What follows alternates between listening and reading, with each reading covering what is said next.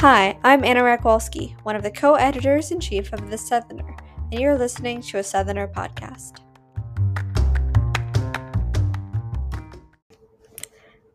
On October 28th, Midtown is offering a free SAT administration to students in the senior class of 2022. Senior Maddie Hoffman is planning on participating in the administration to improve her current SAT score. So I have kind of started late with all the college um, preparation stuff, and so therefore my SAT score is not up to par with where I'd like it to be. And so this is like one of my last opportunities to really bump it up. I have had a few that I planned to take, but they did get canceled back like in January and around that time, and like a little bit of like late last year, so about 2020, like Octoberish. So um, yeah, I've had a few that I were planning, I was planning to take, but they would get canceled. Senior Madeline Moy has been similarly frustrated with test cancellations. So I took it at the normal time, which would be spring of junior year in April, and I thought I would be on track to have it done that summer. So I signed up for a June test, and the day of the test, my ACT got canceled literally that morning. So all of the studying I had done for two weeks leading up for it went out the window. After being unable to take the test over the summer due to surgery, Moy scheduled another test for the fall. I signed up for the one in September, but I didn't have enough time to study because now I have five APs and I'm applying to college, and it did not go well. Senior Avery Harlicka, who has taken the SAT five times, found a way to bypass test cancellations. My first SAT got canceled because it was at a public school and then someone told me to do a private school so they would not get canceled. Harlicka was overall pleased with her testing experience and was able to achieve her desired score. Um, it was very organized, which was nice, and the proctors knew what they were doing, and they were very efficient. Senior Lola Locklear did not experience the same level of organization while attempting to take the ACT.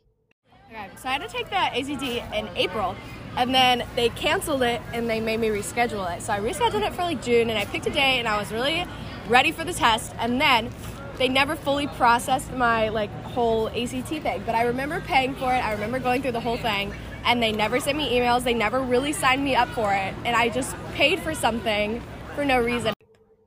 Locklear was put on a standby list to take the ACT, where she was told to go to a testing location and wait to see if any other test takers did not show up to take their tests.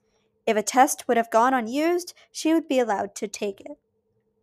You would go to the building. They didn't know if they had a test for you or not. They made you get there earlier, even though you all got in at the same exact time, so you really don't know. I was at the very back of the line, too and there were like five other people waiting on standby. And it was just whether or not people had showed up to your test or not. And luckily i got to take it.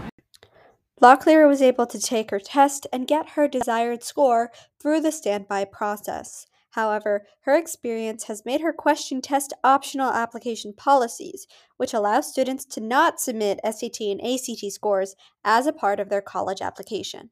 He took the ACT and was like, I need to do really good to get into college, and then it's like, you don't need it at all. I paid $60 to take that. It's like you feel like invalidated because you took this test and then you, you really didn't have to. Hoffman has a different perspective on test optional policies. I liked it a lot.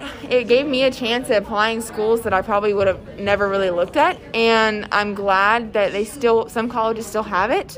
Um, I still don't know how trustworthy I am at colleges not necessarily wanting the SAT score or ACT score. I still think they want it, even though they say they don't want it, and I just don't really.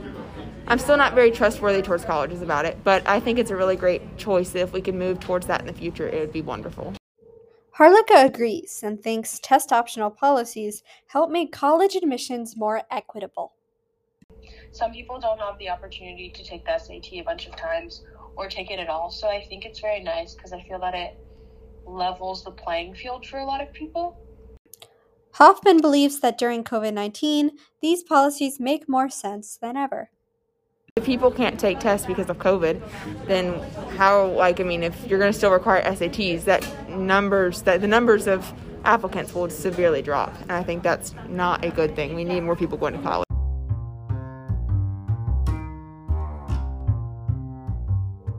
This has been an episode of the Southerner Podcast.